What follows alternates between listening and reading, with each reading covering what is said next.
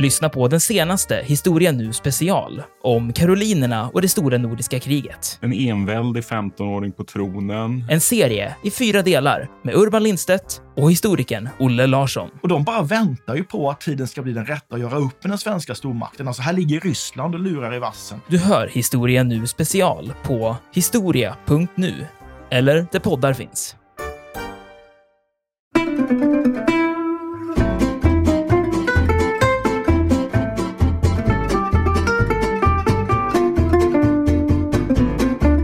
Jag tror att det här med den här magiska slummen och det här löftet om en, vad ska man säga, framtida återkomst som den magiska slummen liksom bär med sig.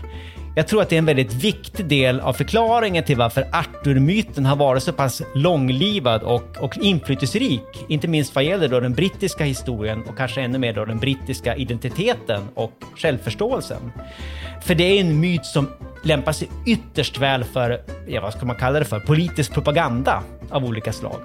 Alltså se bara på de här gamla keltiska eller walesiska potentaterna som vi har eh, snackat lite om. För de blev liksom Arthur en symbol eller kanske samlingspunkt kanske man kan säga då för kampen emot de, de förhatliga, eller då i deras ögon förhatliga anglosaxarna.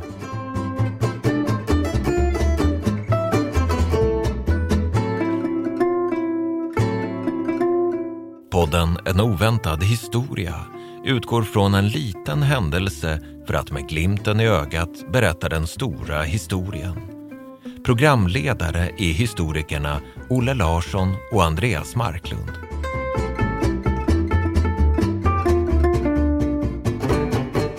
Hallå där Olle! Tjena Andreas! Hur står det till? Det är alldeles utmärkt, fast det är snö får jag väl säga. Aha, ja men snö är ju bara en bonus i livet tycker jag. Ja, en del tycker det ja. Men du, jag är ju faktiskt redan eld och lågor. För idag ska vi prata om någonting som både är spännande, episkt och ytterst romantiskt. Dessutom är det då ett ämne som befinner sig i det där väldigt tilltalande gränslandet mellan myt och historisk verklighet. Och jag kan väl redan nu förvarna om att dagens podderier kommer att handla om kung Arthur. Eller Spännande. Spännande. Ja, Ja, säger man Arthur eller Arthur? Vad, vad, vad skulle du Jag säga? säger nog Arthur. Arthur, ja. Okej, vi, vi håller oss till Arthur. Det är då en medeltida brittisk konung som många av oss förmodligen då förknippar med trollkarlen Merlin, eller Merlin, riddarna kring det runda bordet, riddar Lancelot och drottning Guinevere och den förbjudna romansen mellan de bägge två. Och varför inte jakten på den heliga graal? Men den här kung Arthur, han har ju då också den besvärande egenheten att han förmodligen är mera myt än historisk verklighet. I alla fall är det väldigt många historiker då av facket. Men som alla vet är myter inte nödvändigtvis samma sak då som dikt och förbannad lögn. Utan myter innehåller ju ofta då empiriskt belagda fakta om till exempel platser, personer och händelser. Dessutom finns det många exempel på myter då som på olika sätt har alltså liksom spilt över in i verkligheten och påverkat händelser och processer. Bland annat då eftersom olika historiska aktörer har agerat som om myterna vore sanna. Och det gäller ju då bland annat den här ganska moderna mytbildningen omkring faraonerna och det gamla Egyptens förborgade visdomar som vi har snackat om i tidigare avsnitt. Ett annat exempel är ju då jakten på Eldorado, tänker jag. Alltså den här staden, eller enligt vissa då mannen av guld, som de spanska conquistadorerna då var på jakt efter i Sydamerika. Som de då letade efter förgäves, ska vi kanske då tillägga. I alla fall enligt, enligt mina källor. Och jag vill då argumentera för att kung Arthur är en sån myt. Och det är det vi ska prata om idag. Myten om kung Arthur, vad den består av och varför den har varit så livskraftig och inflytelserik ur ett historiskt perspektiv. Alltså vi kommer nog att lämna allt det här litterära med, med varm hand åt andra poddar, även om det naturligtvis kan vara lite svårt att finna de där, vad heter de nu, de, de, de, de berömda röda linjerna mellan litteraturen och historien i fallet kung Arthur. Men det är ju en del av poängen med allt det här. Olle, vad har du då för, för relation till kung Arthur? Alltså jag, jag föreställer mig ibland att han har lite svårt att konkurrera med, med filurer som Gustav Vasa och Nils Dacke i ditt fall. Eller är, är det jag som liksom läser det lite felaktigt här? Nej, du läser mig alldeles korrekt. Han har mycket svårt att konkurrera med Gustav Vasa och eh, Karl XII. Absolut. Hehe. Och skulle någon be mig att associera just kung Arthur, vad, vad tänker du på Olle när du hör ordet kung Arthur? Så måste jag nog tyvärr säga att det här är Monty Python och den här makalösa filmen eh, Monty Python and the Holy Grail, The Quest for the Holy Grail. Med de här gralriddarna, med Arthur som är kung över britterna.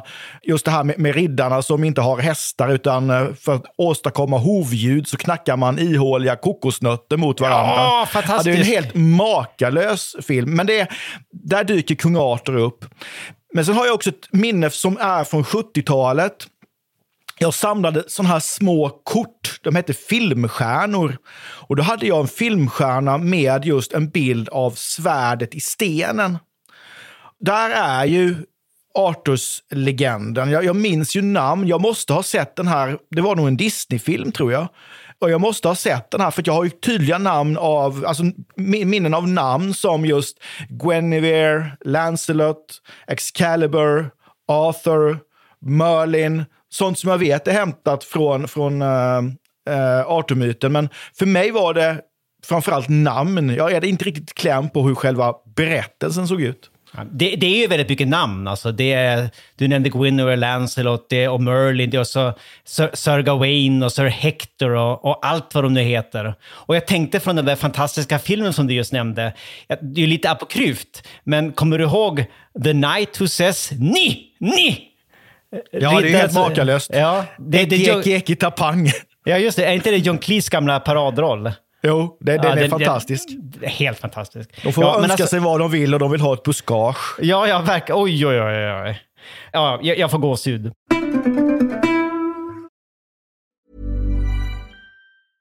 This is Paige, the co-host of Giggly Squad, and I want to tell you about a company that I've been loving, Olive and June. Olive and June gives you everything that you need for a salon quality manicure in one box. And if you break it down, it really comes out to $2 a manicure, which is absolutely insane. It's also so easy to get salon worthy nails at home with Olive and June. The difference between how your nails used to look when you did them yourself and now with the Manny system is a complete game changer. The best thing about Olive and June too is it's a quick dry. Dries in about one minute, lasts for five days, and full coverage in up to one to two coats. Visit oliveandjune.com slash perfectmanny20 for 20% off your first system. That's oliveandjune.com slash perfectmanny20 for 20% off your first system.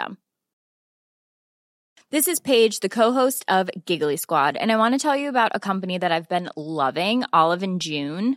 Olive and June gives you everything that you need for a salon quality manicure in one box. And if you break it down, it really comes out to $2 a manicure, which is absolutely insane. It's also so easy to get salon worthy nails at home with Olive and June. The difference between how your nails used to look when you did them yourself and now with the Manny system is a complete game changer. The best thing about Olive and June too is it's a quick dry. Dries in about one minute, lasts for five days, and full coverage in up to one to two coats. Visit oliveandjune.com slash perfectmanny20 for 20% off your first system. That's oliveandjune.com slash perfectmanny20 for 20% off your first system. Hey, I'm Ryan Reynolds. At Mint Mobile, we like to do the opposite of what Big Wireless does. They charge you a lot, we charge you a little. So naturally, when they announced they'd be raising their prices due to inflation, we decided to deflate our prices due to not hating you. That's right. We're cutting the price of Mint Unlimited from $30 a month to just $15 a month. Give it a try at mintmobile.com slash switch. $45 upfront for three months plus taxes and fees. Promo rate for new customers for limited time. Unlimited more than 40 gigabytes per month. Slows. Full terms at mintmobile.com.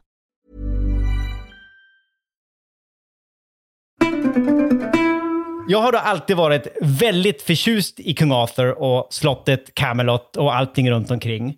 Och det handlar nog inte minst om att jag egentligen då var minst lika mycket fantasynörd som historienörd när jag växte upp. Men alltså även då i vuxen ålder har jag då odlat mina arturianska böjelser.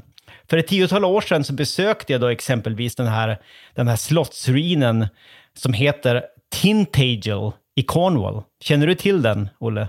Nej, det gör jag inte. det, det är en ganska vindpinad och, och gudsförgäten plats, då, förutom att den naturligtvis det, den är smockfull av turister. Men alltså den platsen närmast hänger ner över havet från några liksom spetsiga klippor. Och här påstår då inte minst den, den brittiska turistindustrin att Arthur sannolikt föddes då någon gång för ungefär 1500 år sedan. Jag tror att jag kan, jag nog måla upp en mental bild hur det ser ut. Ja, precis. precis. Ja, det, ta bort fåren och sen har du det ungefär. Ja, precis. Bland annat har man då hittat en inskription från tidig medeltid som innehåller då ordet Artugnu. Och enligt vissa uttolkare så kan det här kanske förstås som då en delvis latiniserad version av namnet Arthur. Andra menar att det är ganska dåligt bevis eftersom då det möjligen står Atugno och definitivt inte Arthur. Men i alla fall, något som mer än något annat har format min relation till kung Arthur, eller Arthur, det är den här boken Svärdet i stenen av den brittiska författaren T.H. White. Och det är då en skönlitterär framställning.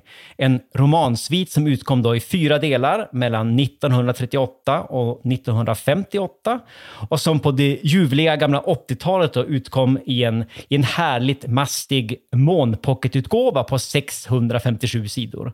Och jag, jag vet inte hur många gånger jag har läst den här boken. Det, är- det är verkligen hur många gånger som helst. Även om jag vet också att jag väldigt länge då bojkottade alla de här avsnitten om Lancelot och, och Guinevere. Alltså det blir lite för mycket hjärta och smärta då för en 10, 11, 12-årig Drakar och Demoner-spelare som ville ha, du vet, svärd och sådana grejer och lite drakar. I alla fall, på engelska så har den här romansviten den, den smått fantastiska titeln The Once and Future King. Och det är då lite svårt att översätta till svenska på ett, på ett snyggt sätt. Men det skulle kunna bli något i stil med Kungen som en gång var och åter skall bliva. Det är en fantastisk titel. Tack så mycket. Tack Det är så mycket. egen, vackert, ja. Det är min egen översättning.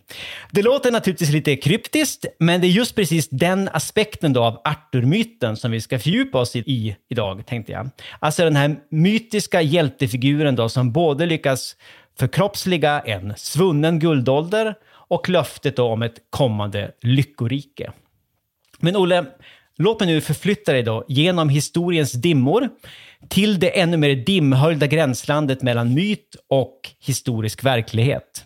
Det exakta årtalet är väldigt omdebatterat, men det är någon gång kring år 540 efter vår tideräknings början. Alltså, vi befinner oss då i väldigt, väldigt tidig medeltid, i det man ofta brukar kalla för de mörka tidsåldrarna eller the dark ages. Jag har Det är det sett- som vi på svenska kallar folkvandringstid helt enkelt. Ja, ja precis, precis. Men det, jag tycker inte det slår lika hårt som Nej. Dark Ages. Dark Ages är mycket bättre. Eh, jag har sett att vissa historiker nämner år 537 som en möjlig precisering av den här tilldragelsen som vi snart ska zooma in på. Andra menar att det snarare var år 542 som slaget vid Camlan ägde rum. Det slag som också då skulle bli kung Arthurs sista, enligt myten. Det är alltså ett medeltida fältslag som vi blickar ut över. En, en våldsam batalj med yxor och svärd och spjut. Kanske ingår också pilbågar och hästar. Platsen är någonstans i det vi idag skulle kalla då för Storbritannien, möjligen i Cornwall i närheten av det här Tintagel. Andra förlägger platsen då lite längre österut i närheten av staden Salisbury. Alltså i närheten av, den, av det inte helt okända stenåldersmonumentet Stonehenge. Och bland kombatanterna i den här striden finner vi på den ena sidan en hel massa saxare. Alltså en, en germansk befolkningsgrupp från nordvästra Tyskland någonstans. Som hade migrerat och börjat expandera över de brittiska öarna då några hundra år före det här slaget i samband med att romarna drog sig tillbaka och lämnade då den gamla romerska provinsen Britannia åt sitt öde. Alltså, det vi idag kallar för Storbritannien var ju en romersk provins eller koloni eller vad man ska säga under några hundra år efter Kristi födelse. Och på den andra sidan i den här striden har vi då istället keltiskspråkiga britannier som i mångt och mycket betraktar sig då som arvtagarna till det romerska Britannien. Många av de här tycks exempelvis då ha, ha varit kristna, till skillnad från de hedniska saxarna. Och det kan man se spår av i det onekligen ganska tunna och förrädiska källmaterial som vi har om kung Arthur som, som historisk person. Bland annat talar den så kallade Annales Cambriae, som vi snart då kommer att eh, fingranska.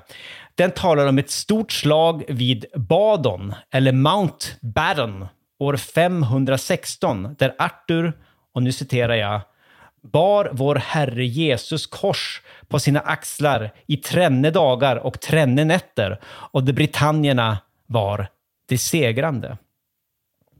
Men Arthur, Arthur han stupar i alla fall vid det här lite senare slaget, vid Kamlan, alltså ett tjugotal efter segern vid, vid Baden. Och det som står då i eh, Annales Cambriae, som är då den, den äldsta källan vi har om det här slaget, det som står där är väldigt, väldigt kortfattat. Så är det ju ofta i de här medeltida nallerna. Det är mest en massa små notiser egentligen. Det här är då en text som är indelad efter årtal och vid något som då kallas för år 93, vilket då enligt somliga ska förstås som år 537 efter vår tideräknings början. Där står det översatt till modern svenska Slaget vid Kamlan, i vilket Arthur och Medraut stupade och då dödligheten var hög i Britannien och Irland. Punkt. Och nu kommer vi till själva poängen med det här, Olle. Arthur faller alltså i strid någon gång i början av 500-talet samtidigt som en viss Medraut. Och enligt många uttolkare är då Medraut helt enkelt ett äldre sätt att stava Mordred på, vilket då enligt senare krönikeskrivare från 1100-talet och framåt var en nära släkting till Arthur. Alltså en brorson eller till och med en oäkta son. Och dessutom då en usel förrädare som egentligen ville vara kung istället för kungen, alltså istället för Arthur. Och enligt den här lite senare vidareutvecklingen av annallernas väldigt fåordiga notiser så är det Arthur som dödar Merdraut, alltså Mordred, Mordred vid Kamlan. Men kungen får själv ett, ett ban, banehugg, han får ett dödligt sår och förflyttas av sina närmaste till ön Avalon, där hans väldigt illa, illa då, vad ska man säga, blesserade, illa tilltygade kropp läggs till vila. Och det här är liksom pudens kärna, Olle. Arthur läggs till vila. Däremot är det väldigt oklart om det verkligen är den sista vilan, enligt, enligt de här gamla berättelserna. Han lämnar scenen så att säga, men enligt Arthur-myten, i alla fall så som den vidareutvecklas senare under, under medeltiden, så faller han i någon slags förtrollad sömn där på Avalon, som håller honom vid liv trots de här äh, väldigt svåra skadorna från slaget vid Kamlan. Men Olle, nu tror jag det är dags för lite källkritik här. Den tidiga medeltiden är ju liksom kroniskt jobbig att, att arbeta med som historiker eftersom liksom de skriftliga källorna är ju då väldigt, väldigt magra från den här ytterst kaotiska perioden i Europas historia. Folkvandringstiden, the dark ages eller vad man nu kallar den för. Så Olle, vad kan vi då som källkritiskt skolade historiker säga om de skriftliga, ska vi kalla det för bevisen, gällande då kung Arthurs eventuella existens som, som människa av kött och blod. Var han egentligen mer kanske då en person av vad ska man säga, dikt och, och tanke? Vi kan väl konstatera att det material som finns kvar, det som man skulle kunna använda sig av, att det är ganska fragmentariskt. Det är ganska tunt och det är i högsta grad källkritiskt problematiskt. Den äldsta källan vi har som talar om detta är ju väldigt sen i förhållande till de händelser som de beskriver. Vi har ju inom historieämnet något vi kallar för tidssambandskriteriet, alltså avstånd i tid mellan händelse och nedtecknandet av händelsen. Och regeln är ju ju kortare avstånd i tid, desto bättre källa, något förenklat. Och här har vi då en krönika som heter eh, Britanniernas historia, eller Historia Britonum, och den är från mitten av 800-talet. Alltså det är ett avstånd på 300 år mellan källa och händelser. Det är besvärligt.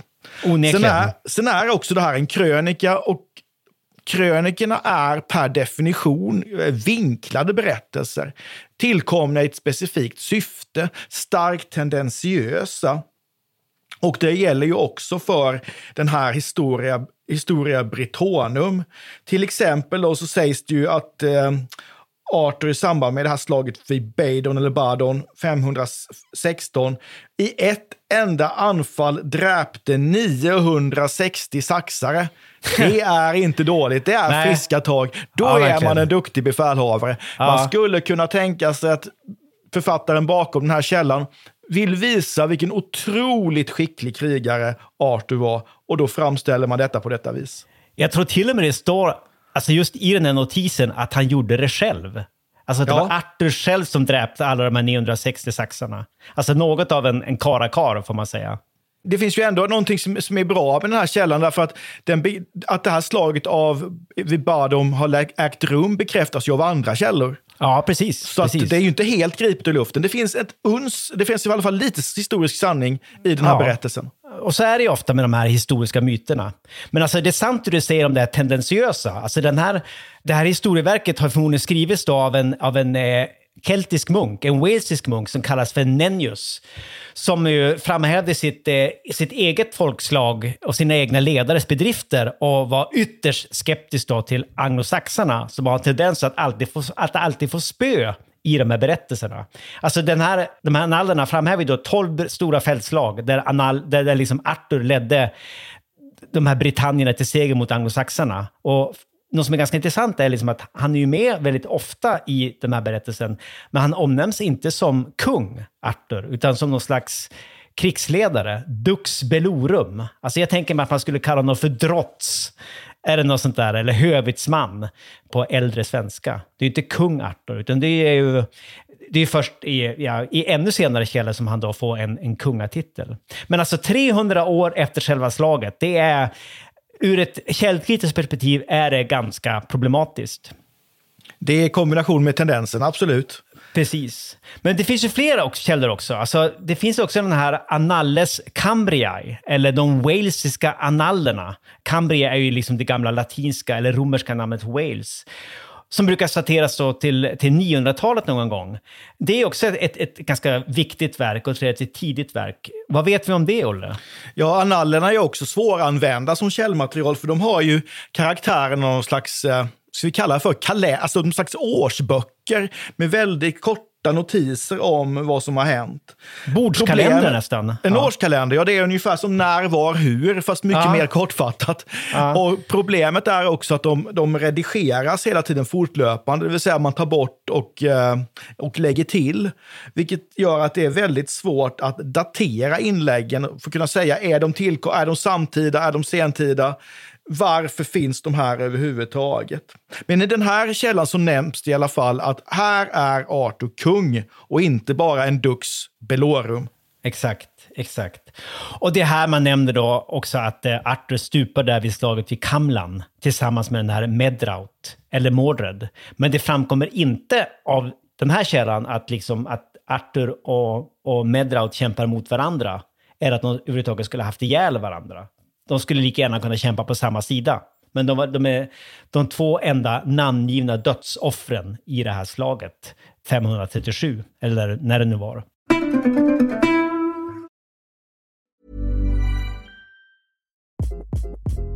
Hi, this is Craig Robinson from Ways to Win, and support for this podcast comes from Invesco QQQ, the official ETF of the NCAA. The future isn't scary, not realizing its potential, however, could be. Just like on the recruiting trail, I've seen potential come in many forms as a coach. Learn more at Invesco.com slash QQQ. Let's rethink possibility. Invesco Distributors, Inc.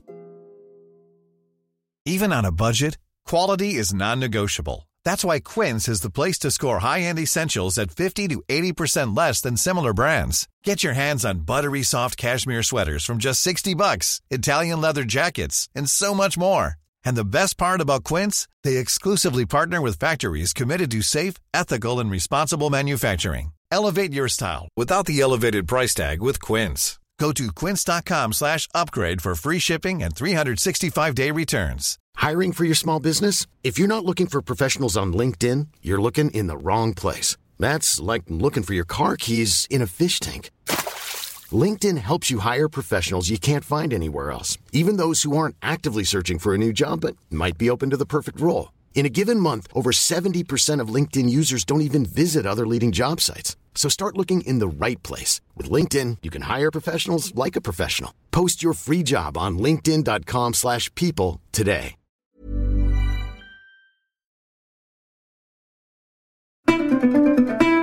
Sen har vi den tredje och sista huvudkällan. Det är då den klart mest tvivelaktiga. Det är ju det här väldigt ambitiösa krönikeverket De brittiska kungarnas historia. Och även det är då nedpräntat då av en, en walesisk historieskrivare. Alltså det är många, det finns mycket keltiskt i allt det här, walesiskt. Det är den här munken Geoffrey av Monmouth. Och han var då aktiv i mitten av, av 1100-talet. Och det är den källa som är klart mest detaljerad av alla de här tre.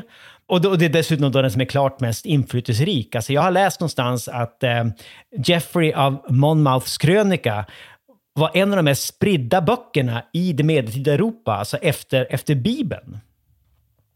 Och den, den är ju helt otrolig. Alltså jag tror den, den kan nog jämföras med många av de här göticistiska verken som vi har pratat om tidigare, av liksom bröderna Magnus till exempel. Alltså det är ju en, en smått fantastisk skildring då av eh, Britanniens historia som blandar liksom faktiska personer med med jättar och drakar och sådana där grejer. Alltså den börjar då med att en viss Brutus, som är sonson till den här äh, romerska hjälten Aenas från slaget vid Troja, Brutus ankommer till de brittiska öarna någon gång efter slaget vid Troja och dödar alla jättar.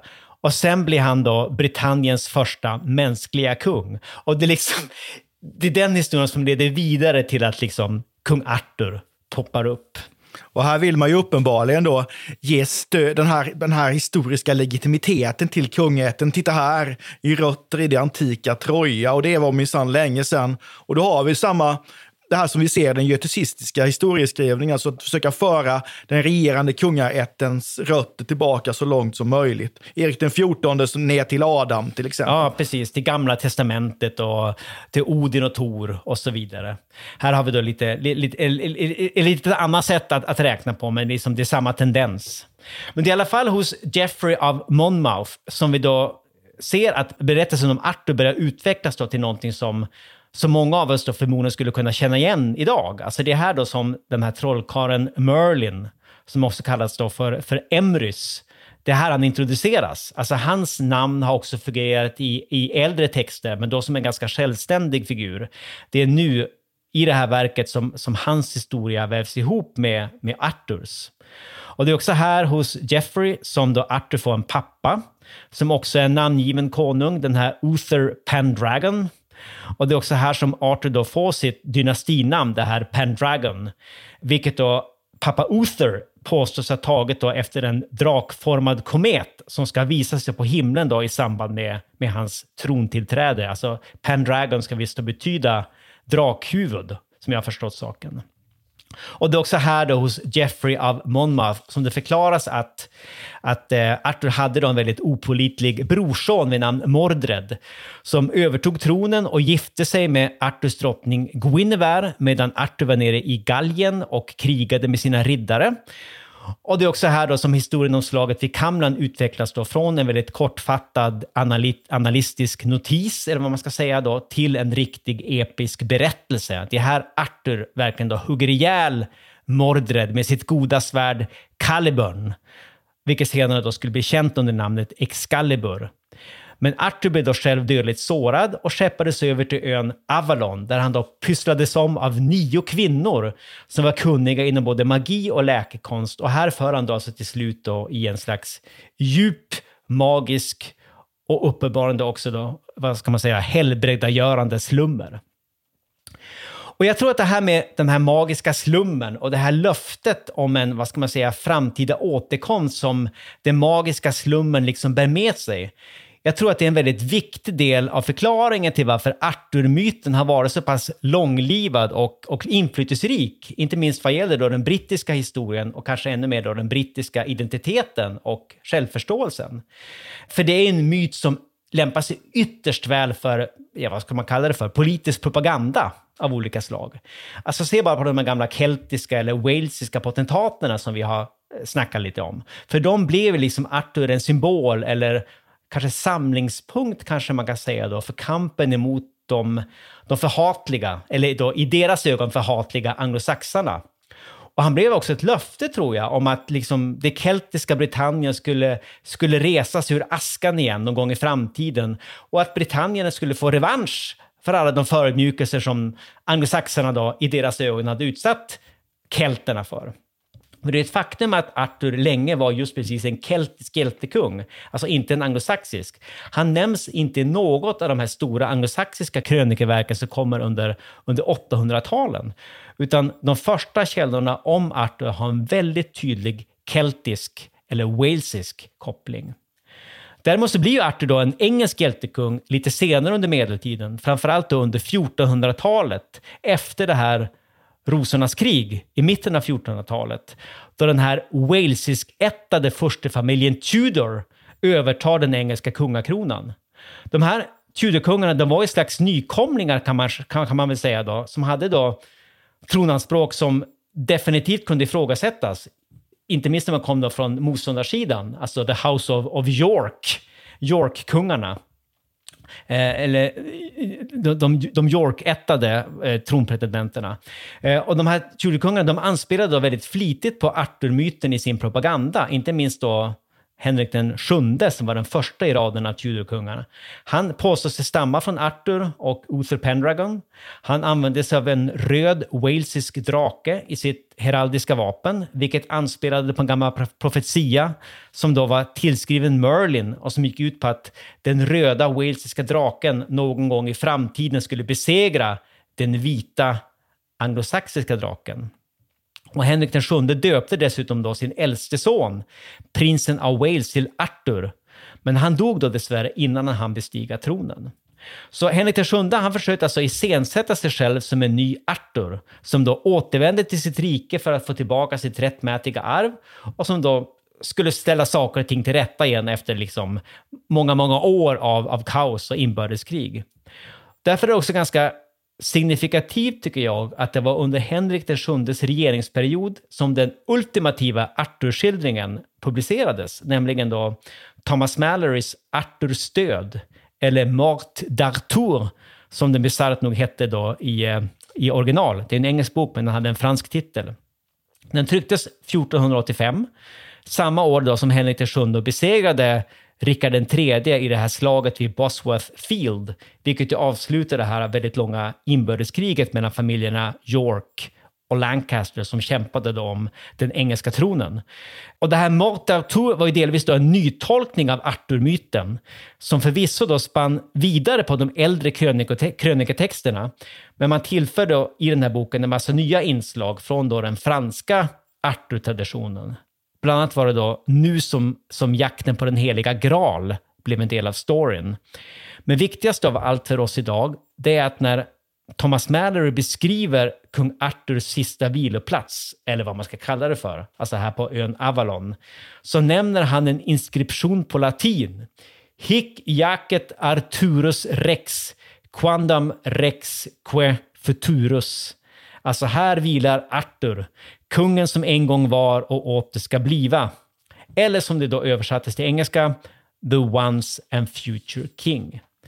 Ja, det är det, oerhört snyggt tycker jag. Ja, visst, visst, är det snyggt, ja. men tänk också på, liksom på, på sammanfallet i tid och rum också. Alltså, det här trycktes samma år som Henrik den sjunde av huset Tudor blev kung av England. Jag kan inte låta bli att tänka på en annan person som eh, också hur, hur eh, personens eh, laddning ser annorlunda ut beroende på tid. Här har vi då Arthur som då är kelt, framförallt walesare och sen som nästan blir liksom det engelska kungahusets ursprung. Han ja, ändrar ju betydelse här. Och jag tänker på den här myten om, eller myten, det kanske finns en sanning i den också, men nämligen den här eh, germanske förrädaren Arminus som förråder sina romerska kamrater. Han får ju namnet Herman på tyska och lurar in de romerska legionerna i ett bakhåll. 17, 18 och 19 legionen som totalt förintas, ungefär 20 000 man, år 9 efter Kristus. Och sen på 1870-talet så reser man en staty över den här Herman på den plats där man då trodde att slaget vid Täftoburgerskogen står. Och då har Herman blivit tysk Därför att det här är ju efter det tyska rikets enande. Ja. Romarna har förvandlats till fransmän och statyn på Herman pekar då hotfullt mot Frankrike. Så där har vi liksom Herman-gestalten som äh, får en ny, ny, ny laddning över tid. Ja, men absolut. Det, det, det finns väldigt många paralleller där. Alltså det är någon slags, vad ska man säga, det, det är ett hopkok på något sätt. Alltså det är någon slags eh, mytiskt förgånget som eh, kokas ihop med någon slags, eh, ja, med nutiden och som pekar emot en, en önskad framtid. Alltså så använder man ju också liksom vad ska man säga, Arthur-myten eh, under Tudor-tiden och eh, även då Hermann-myten i, i Tyskland under, under Wilhelm-tiden. Det finns väldigt många paralleller.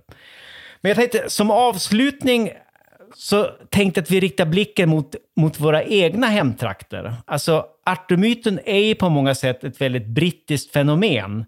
Men den har ju också några inslag som, som man kan känna igen då från andra länder och traditioner. Det har vi just varit, vi varit inne på lite grann. Och det gäller bland annat för den här fantasieggande föreställningen om en slumrande hjältefigur då från ett dimmigt förflutet som är förutbestämd att komma tillbaka någon gång i framtiden för att ställa saker och ting till rätta. Inte minst om någon form av krissituation skulle uppstå.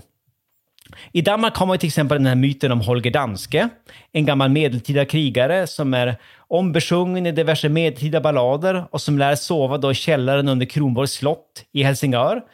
Men som påstås då vakna i situationer då det danska kungariket befinner sig i nöd, i alla fall då enligt 1800-talets danska nationalromantiker. H.C. Andersen har till exempel då skrivit om den här Holger Danske. Och under andra världskriget så fanns det då till exempel då en väldigt militant motståndsgrupp som kallade sig för Holger Danske. Precis som de här figuren har använts senare som en slags nationellt motståndssymbol, bland annat då av danska EU-motståndare. Så nu kommer den kritiska frågan. Vet du om vi har något liknande i, i Sverige, Olle? Jag kommer inte på någon enskild person eller mytologisk person som vi använder på det sättet. Det enda jag kommer på det är en eh, lokal myt från eh, Västergötland som eh, handlar om, de kallas för Ollebergs ryttare. Och det, här, det finns de som menar att det här kan vara en riktigt gammal myt som eventuellt går tillbaka då till folkvandringstiden och skulle kunna anspela på någon slags alltså gemensamt tankegods som finns i, även i, i, i Artomyten. Men de här dyker i alla fall upp, så vitt jag vet, första gången i historien eh, 1389 i samband med ett stort slag vid Falköping Ja då drottning Margaretas trupper drabbar samman med eh, Albert av Mecklenburgs styrkor. Ja, och då det. dyker det upp tolv stycken ryttare i gyllene rustning på Margaretas sida mot den onde Albrecht. Och så går det som det går. Margareta går hem med segern. Och det sägs då att de här ryttarna slumrar inne i Olleberget, därav namnet, och bara väntar på att få återvända för att rädda landet i händelse av krig. Men de är ju mer provinsiella. Det är en västgötamyt helt enkelt. Det var det jag tänkte. Alltså, det finns ju säkert många liknande myter om man liksom gräver sig ner i diverse, vad heter det, dialekt och ortsnamnsarkiv. Alltså på så här hembygdsnivå. Men mig veteligen så har vi ingen sån här rikstäckande myt i Sverige som kan jämföras med kung Arthur-myten eller danskarnas Holger Danske. Alltså, vad kan anledningen till det vara egentligen? Varför snackar vi inte om en Karl XII eller vem det nu kan vara, Per Albin, som, som ska komma tillbaka och hjälpa oss när liksom nöden är som störst? Ja, men det känns ju ändå som att Karl XII, nu återvänder vi till honom igen, men att han är en sån person som man skulle kunna aktivera i händelse av krig för att samlas kring. Nu, mina vänner, är det dags att föra ett försvarskrig, precis som kung Karl försökte försvara de svenska gränserna i början på 1700-talet. Jag kan tänka, men han har en liten annan laddning och han är ju också en verklig person vi vet ju inte om Arthur är verklig. Det är han ju förmodligen i någon, liten, i någon slags bemärkelse. Nej, Holger. Danske vet jag inte. Ollebergs ryttare, ingen aning. Men Karl XII, absolut verklig. Men jag tänker en annan laddning, för Karl XII är ju ändå det är ju ändå krigarkungen för stora delar av befolkningen. Det är det som man associerar hans namn med. Jag tänker mig en annan sån här samlande symbol som man skulle kunna aktivera i händelse av krig och kris. Det är ju Per Albin Hansson. För han, fick, han spelade ju verkligen rollen som, som landsfader med sin trygga skånska. Och jag minns en intervju jag såg på en dokumentär för ett tag sedan när de intervjuade en kvinna som var ung under andra världskriget. Och det här var en söndag, det kanske var 1940-41. Och hon var ledsen, sommar var det. Vädret var den här dagen ganska dåligt. Hennes fästman hade blivit inkallad, jag för mig att han låg i flottan. Och då tänkte hon så här, åh, om bara Per Albin ville tala idag. och det, är- det, då är man ju, det är ju den typ av samlande gestalt Ja, som man skulle Men- behöva. Men det känns som att han skulle få en annan typ av återkomst. Alltså han, var ju, han är ju som inte en Dux Pilorum som kommer tillbaka och, och slår ihjäl 960 saxar, utan han, han kommer mer tillbaka som en, en lugnande röst i radion, känns det som. Ja, det är ingen blänkande rustning. Nej, nej, precis, precis. Ja, men alldeles utmärkt, Olle. Tack så mycket. Det här var jättespännande. Mycket trevligt, tack. Vi, vi ses och hörs. Absolut. Hej. Hej då. Hej, hej. Hej. Hej. Vi tackar programledarna Olle Larsson och Andreas Marklund. Kontakta gärna Olle och Andreas på ovantad@historia.nu. Vi läser allt, men hinner kanske inte alltid svara.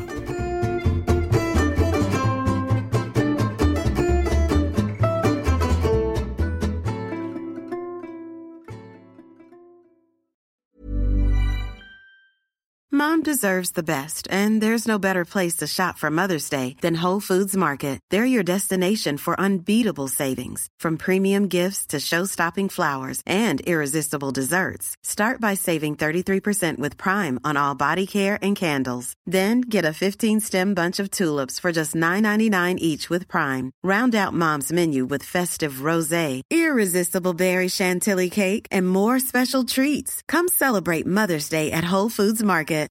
Mom deserves the best, and there's no better place to shop for Mother's Day than Whole Foods Market. They're your destination for unbeatable savings, from premium gifts to show-stopping flowers and irresistible desserts. Start by saving 33% with Prime on all body care and candles. Then get a 15-stem bunch of tulips for just $9.99 each with Prime. Round out Mom's menu with festive rosé, irresistible berry chantilly cake, and more special treats. Come celebrate Mother's Day at Whole Foods Market. Planning for your next trip?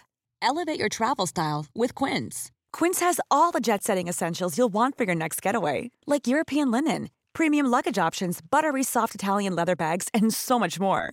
And is all priced at 50 to 80% less than similar brands. Plus, Quince only works with factories that use safe and ethical manufacturing practices. Pack your bags with high-quality essentials you'll be wearing for vacations to come with Quince. Go to quince.com slash pack for free shipping and 365-day returns. Iran har under 1900-talet genomgått tre omvälvande revolutioner som orienterat landet antingen mot västerlandets modell eller mot en auktoritär styrelseform. Idag pågår en social revolution i landet som vänder sig mot det islamistiska styret och vars anhängare har Europa och väst som förebilder. I en viktig bok ger idéhistorikern Mohammad Faslashemi en djupare förståelse för dagens dramatiska händelseutveckling. Iran mellan tre revolutioner är utgiven av förlaget Historiska Media. Beställ den fysiska boken på förlagets hemsida historiskamedia.se eller köp den i en bokhandel nära dig.